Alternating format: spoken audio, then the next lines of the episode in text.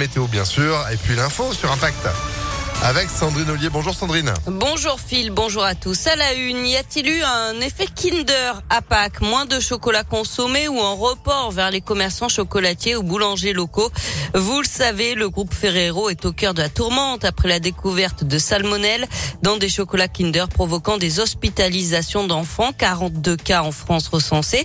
De quoi inquiéter évidemment les consommateurs. Jean-Marc Tisserand, l'un des deux gérants de la maison Flirté en chocolat dans le deuxième arrondissement de Lyon l'a constaté. Les Lyonnais ont moins acheté de chocolat que d'habitude. Les ventes n'ont pas été à la hauteur de ses attentes.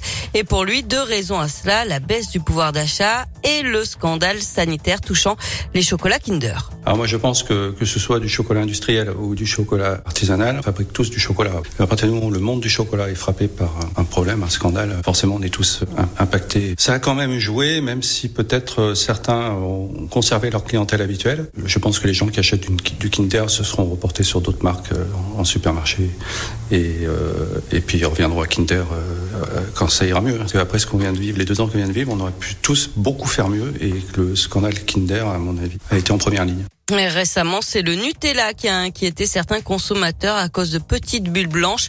Le groupe Ferrero a indiqué que ces traces n'étaient pas liées au salmonelle. Dernier jour de campagne officielle aujourd'hui, le second tour, c'est dimanche. Emmanuel Macron et Marine Le Pen jettent leur dernière force dans la bataille. Le président sortant tiendra un dernier meeting à Figeac dans le Lot ce soir. La candidate RN, elle est attendue à Abbeville dans la Somme où elle est arrivée en tête au premier tour. Hier, les soutiens d'Emmanuel Macron ont tenu un meeting à Villeurbanne devant plus de 500 militants. Gabriel Attal, le porte-parole du gouvernement, a notamment rappelé l'enjeu de mobilisation absolue que rien n'est joué selon un sondage réalisé par Odoxa pour l'Obs publié hier. Emmanuel Macron est donné gagnant dimanche avec 53% des intentions de vote, 47% pour Marine Le Pen. Second tour serré donc puisqu'on est dans la marge d'erreur des sondages.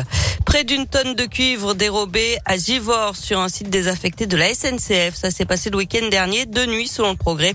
valeur du butin, 10 000 euros environ. Et puis le monde du cinéma en deuil. On a appris hier la disparition de Jacques Perrin, acteur, producteur. Il a notamment joué dans Les choristes ou encore co-réalisé Microcosmos, Le peuple de l'herbe, Le peuple migrateur ou encore Océan. Jacques Perrin était âgé de 80 ans. On passe au sport avec du foot et l'OL qui accueillera Montpellier à Dessine. Ce sera demain à 17h. Victoire impérative pour encore espérer décrocher une place qualificative en Coupe d'Europe à la fin de la saison. Chez les filles, grand rendez-vous demi-finale aller de Ligue des Champions. Les Lyonnaises reçoivent le PSG dimanche à 17h. Et puis en rugby, c'est la 23e journée du top 14.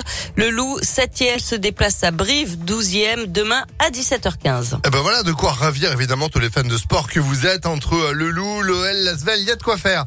Merci Sandrine. L'actu continue sur euh, notre site internet, l'application aussi pour vous retrouver en replay. Vous êtes de retour à 8h. À tout à l'heure. 7h34. Météo